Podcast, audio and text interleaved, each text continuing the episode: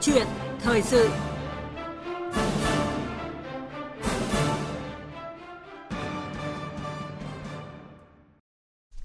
Thưa quý vị, trong những năm qua, bên cạnh những thôn tổ dân phố được ví như là cánh tay nối dài của chính quyền cơ sở, phát huy tốt vai trò, góp phần phát triển kinh tế xã hội, ổn định chính trị, trật tự an toàn xã hội ở địa phương, thì trên thực tế cũng còn không ít thôn tổ dân phố hoạt động chưa hiệu quả.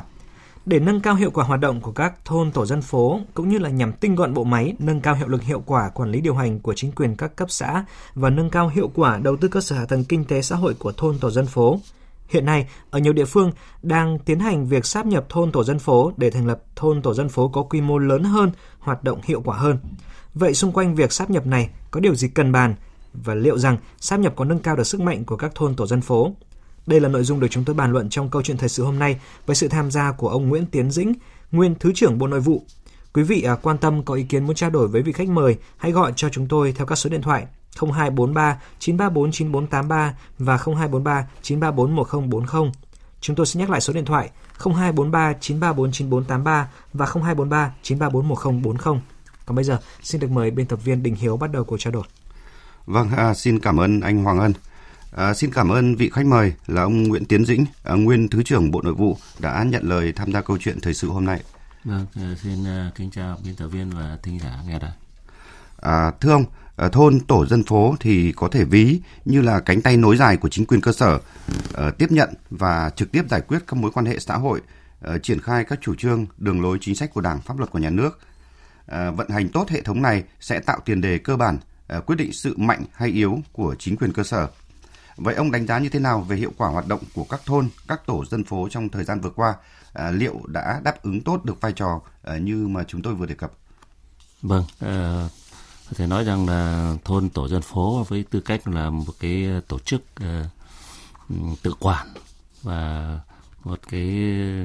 tổ chức mà thiết chế cái dân chủ ở cơ sở thì có thể trong nhiều năm qua thì à, đã có một cái vai trò hết sức quan trọng trong cái việc mà phát huy cái tính tự quản và cái dân chủ ở địa phương đặc biệt là trong cái việc mà tự quản trong các cái xây dựng kết cấu hạ tầng.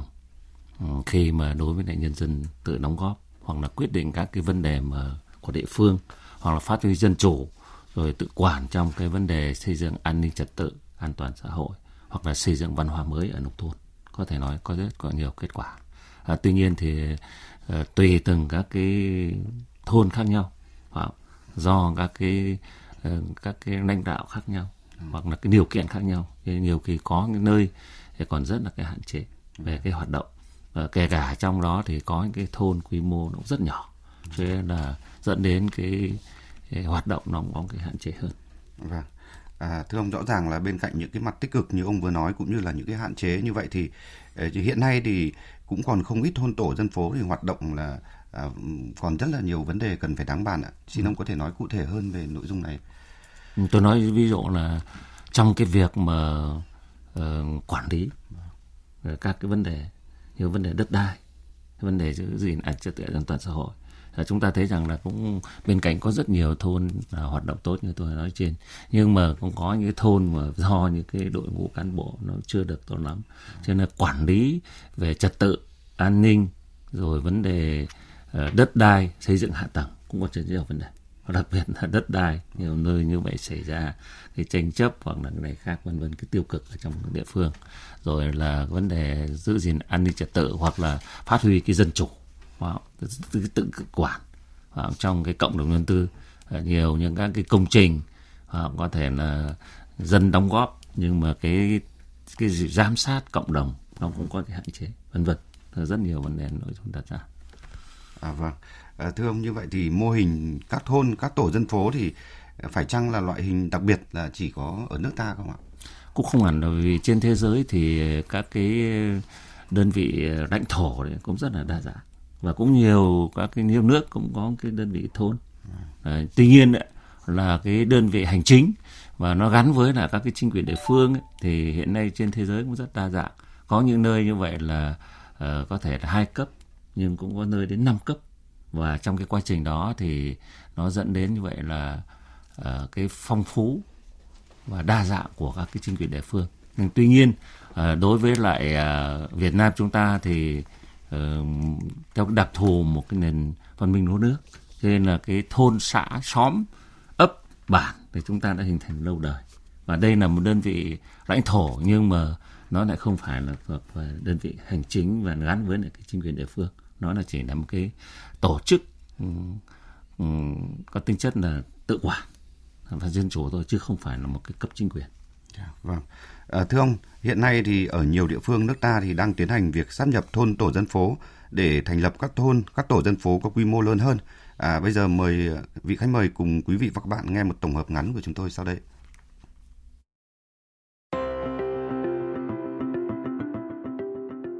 Tỉnh Vĩnh Phúc có gần 1.400 thôn tổ dân phố. Vào ngày 13 tháng 7, Hội đồng Nhân dân tỉnh đã quyết nghị sắp nhập 274 thôn tổ dân phố để thành lập 131 thôn tổ dân phố, giảm được 143 thôn tổ dân phố và sau khi sắp nhập, toàn tỉnh còn hơn 1.200 thôn tổ dân phố. Tính đến nay, tỉnh Thanh Hóa đã hoàn thành sát nhập 3.100 thôn tổ dân phố để thành lập 1.552 thôn tổ dân phố, giảm 1.578 thôn tổ dân phố, tương đương với 26% tổng số thôn tổ dân phố toàn tỉnh. Vào năm 2017, thành phố Đà Nẵng đã triển khai sát nhập tổ dân phố với quy mô vừa đảm bảo theo quy định của Bộ Nội vụ, vừa phù hợp với tình hình thực tế trên địa bàn thành phố về công tác quản lý, tổ chức hoạt động.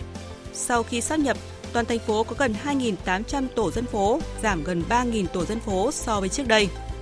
Tại kỳ họp bất thường lần thứ tư vào ngày 19 tháng 8 năm 2019, Hội đồng Nhân dân tỉnh Thừa Thiên Huế khóa 7 thông qua nghị quyết về sắp xếp các đơn vị hành chính cấp xã trên địa bàn tỉnh giai đoạn từ 2019 đến 2021. Theo đó, sau khi sáp nhập, toàn tỉnh còn hơn 1.100 thôn tổ dân phố, giảm hơn 100 thôn tổ dân phố.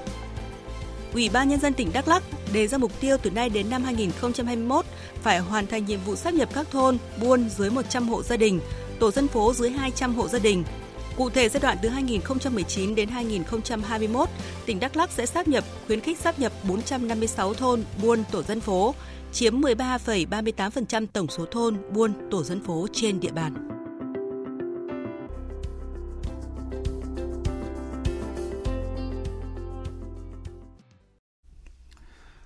Vâng, thưa ông Nguyễn Tiến Dĩnh, ờ, qua nghe tổng hợp ngắn vừa rồi thì ông có quan điểm như thế nào về việc sáp nhập các thôn, các tổ dân phố ờ, đang được các địa phương ờ, thực hiện trong thực tiễn vừa qua thì ngoài các cái thôn bản mà nó có quy mô là vừa phải thì nó không sao nhưng có rất nhiều các cái thôn bản hoặc tổ dân phố ấy, là quy mô là quá nhỏ bé. Có nơi mà chỉ độ 50 đến 100 hộ cũng có thể là một thôn hoặc là một cái tổ dân phố dẫn đến như vậy là cái tình trạng là cái số lượng thôn ờ, tổ dân phố của chúng ta là quá đông. Cho nên là trước hết là nó làm cho cái chuyện là tốn kém rất nhiều về vấn đề kinh phí ngân sách nhà nước để ờ, đầu tư rồi cho không những cái chính sách cho cán bộ thôn rồi cũng như các cái hoạt động của các cái thôn. Cái thứ hai là vì nó quá nhỏ bé cho nên cái việc mà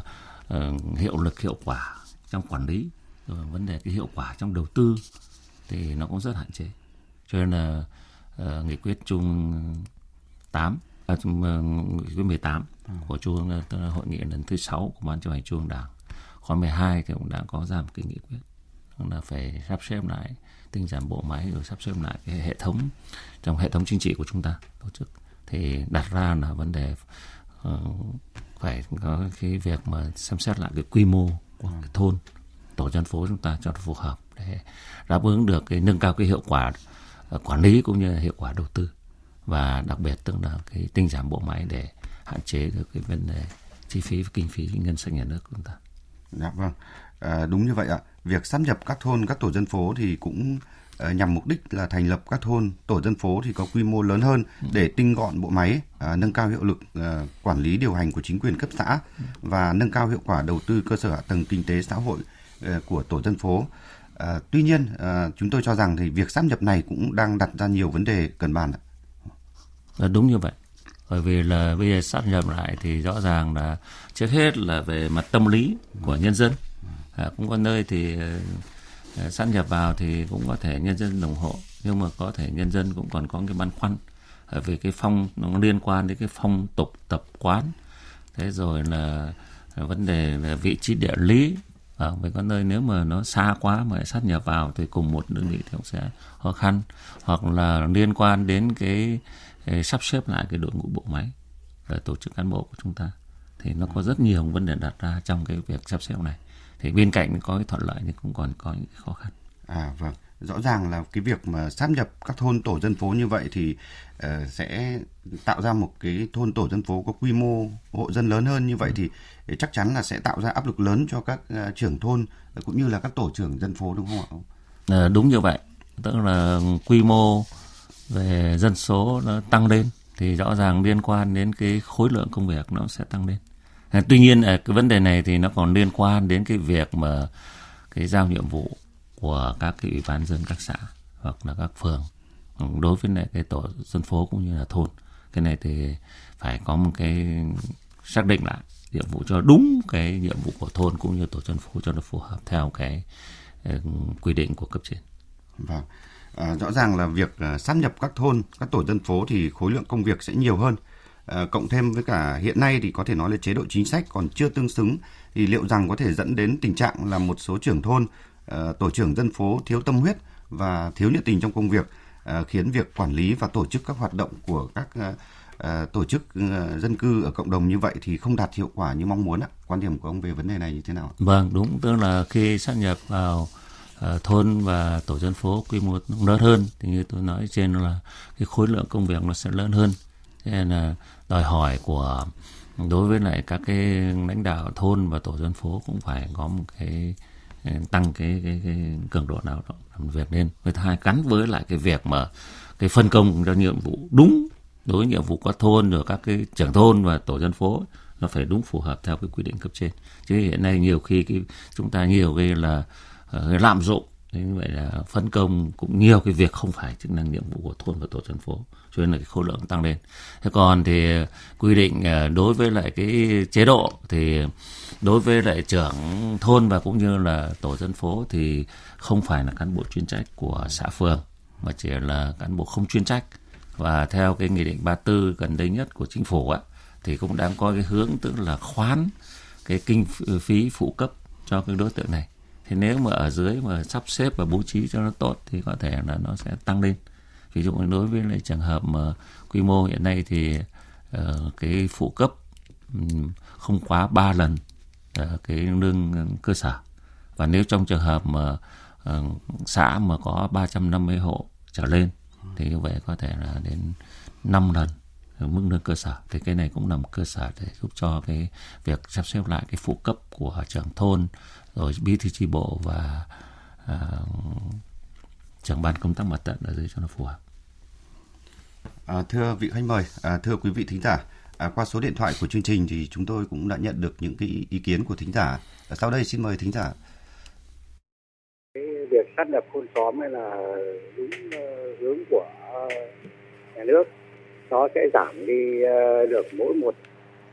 coi như là ăn lương nhà nước nhưng mà không có hiệu quả gì. Cả năm không có một cái hoạt động gì cả. Thì cái đó thì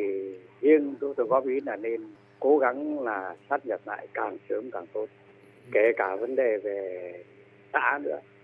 Ờ, quy mô nó quá là hẹp nên là cố gắng là sát nhập lại càng sớm càng tốt.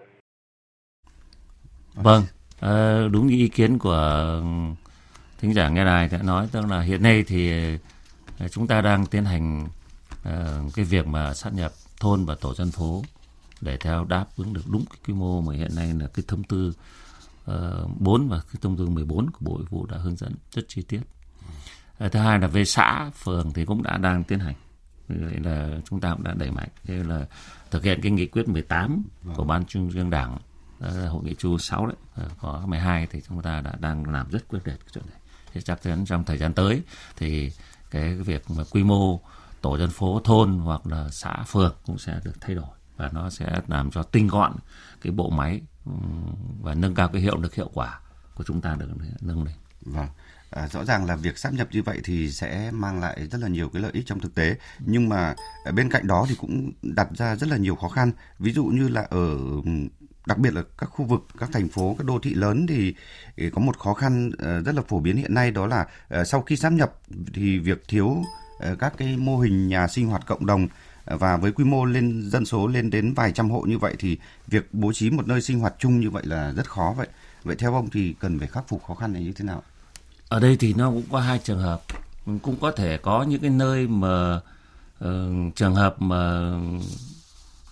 các cái thôn và tổ dân phố đã có cái nơi à. sinh hoạt cộng đồng trước rồi. À. Thì nhập lại thì nó lại thành có khi phải dư thừa à. hoặc là nếu không thì phải sử dụng có thể kết hợp hai cả hai các cái cơ sở vật chất đó. À. Thế còn nó khó khăn nhất là đối với lại những cái nơi mà chưa có à. thì rõ ràng là nếu quy mô nó đặt ra hoặc là khi hận nhập lại cũng có cái nơi tức là nó còn xa giữa các cái khu vực này khu vực khác nó có xa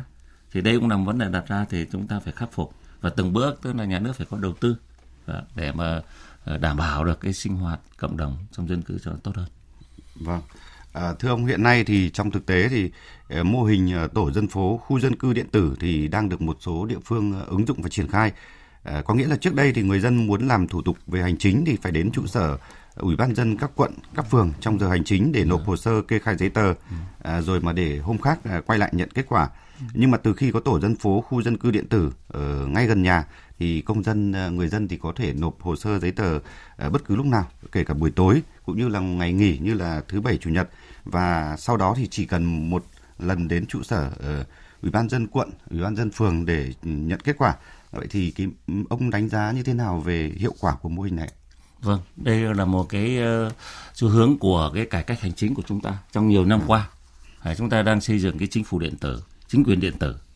và xây dựng như vậy là đưa cái công nghệ thông tin vào trong các cái hoạt động và giao dịch giữa dân với lại các cái cơ quan nhà nước. Và hiện nay trong cải cách hành chính cái thủ tục hành chính ấy, thì chúng ta đưa ra cái bốn cấp độ. Như vậy là đến cấp bộ thứ tư tức là toàn bộ các cái hoạt động giao dịch giữa người dân với trên mạng hết. Vâng. kể cả cái, làm cái nghĩa vụ tài chính. Như vậy là đến cấp vân hiện nay tức người dân thì có thể ngồi nhà thì có thể có cái đầy đủ các cái quan hệ giao dịch với lại cái cơ quan hành chính ờ, nhà nước. Thì như vậy cái đó cái hướng là chính quyền điện tử hoặc là chính phủ điện tử như vậy nó rất tốt. Và cái cải cách thủ tục hành chính như vậy đến mức độ cấp 4 thì tôi cho rằng là rất thuận tiện cho người dân chỗ này. À vâng, à, rõ ràng là có những cái thuận tiện như vậy nhưng nhưng mà theo ông thì mô hình này cần nhân rộng như thế nào? Bởi lẽ là không phải khu dân cư nào thì cũng có thể thực hiện được mô hình này à, vì còn phụ thuộc vào rất nhiều yếu tố. Ví dụ như là về cơ sở hạ tầng à, trong lĩnh vực công nghệ thông tin rồi là về eh, vấn đề trình độ quản lý của cán bộ chẳng hạn. Vâng, thì đúng là đặt ra là chúng ta phải có lộ trình. Bởi vì là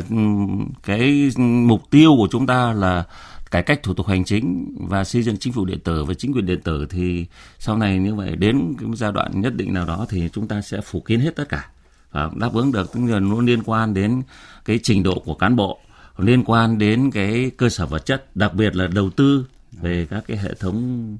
điện tử, internet để mà ờ, đảm bảo được cái giao dịch giữa cái tổ chức ừ, nhà nước với lại cái công dân cho đảm bảo, đáp ứng được yêu cầu. Thì tôi cho rằng là theo cái um, chương trình cải cách hành chính của chúng ta đặt ra thì đến 2020 tức là và đến 21 là kết thúc của cái chương trình tổng thể cải cách hành chính lần thứ hai ừ. thì như vậy là đến chúng ta đã đạt được khoảng độ 80 phần trăm để như vậy là là chính quyền điện tử chính phủ điện tử và đặc biệt cơ sở chúng ta phải được đầu tư mạnh hơn. Dạ, vâng, à, vâng, à, xin cảm ơn ông ạ. Quý vị thính giả vừa dành thời gian cho câu chuyện thời sự với chủ đề đó là sáp nhập thôn tổ dân phố để nâng cao hiệu quả hoạt động. Và rõ ràng chúng ta thấy rằng là việc củng cố từng bước kiện toàn mô hình thôn tổ dân phố, trong đó có việc sáp nhập những thôn tổ dân phố để thành lập những thôn và tổ dân phố có quy mô lớn hơn, chính là nhằm tinh gọn bộ máy, nâng cao hiệu lực hiệu quả quản lý điều hành của chính quyền cấp xã và nâng cao hiệu quả đầu tư cơ sở hạ tầng kinh tế xã hội của thôn tổ dân phố. Và khi hệ thống chính quyền ở cơ sở đủ mạnh, sâu sát thực tế, nắm chắc tình hình chính trị tư tưởng của nhân dân, sẽ có những chỉ đạo điều hành phù hợp, sát với thực tiễn, đảm bảo tính khả thi cao, góp phần gắn kết giữa Đảng với nhân dân, đem lại niềm tin cho nhân dân.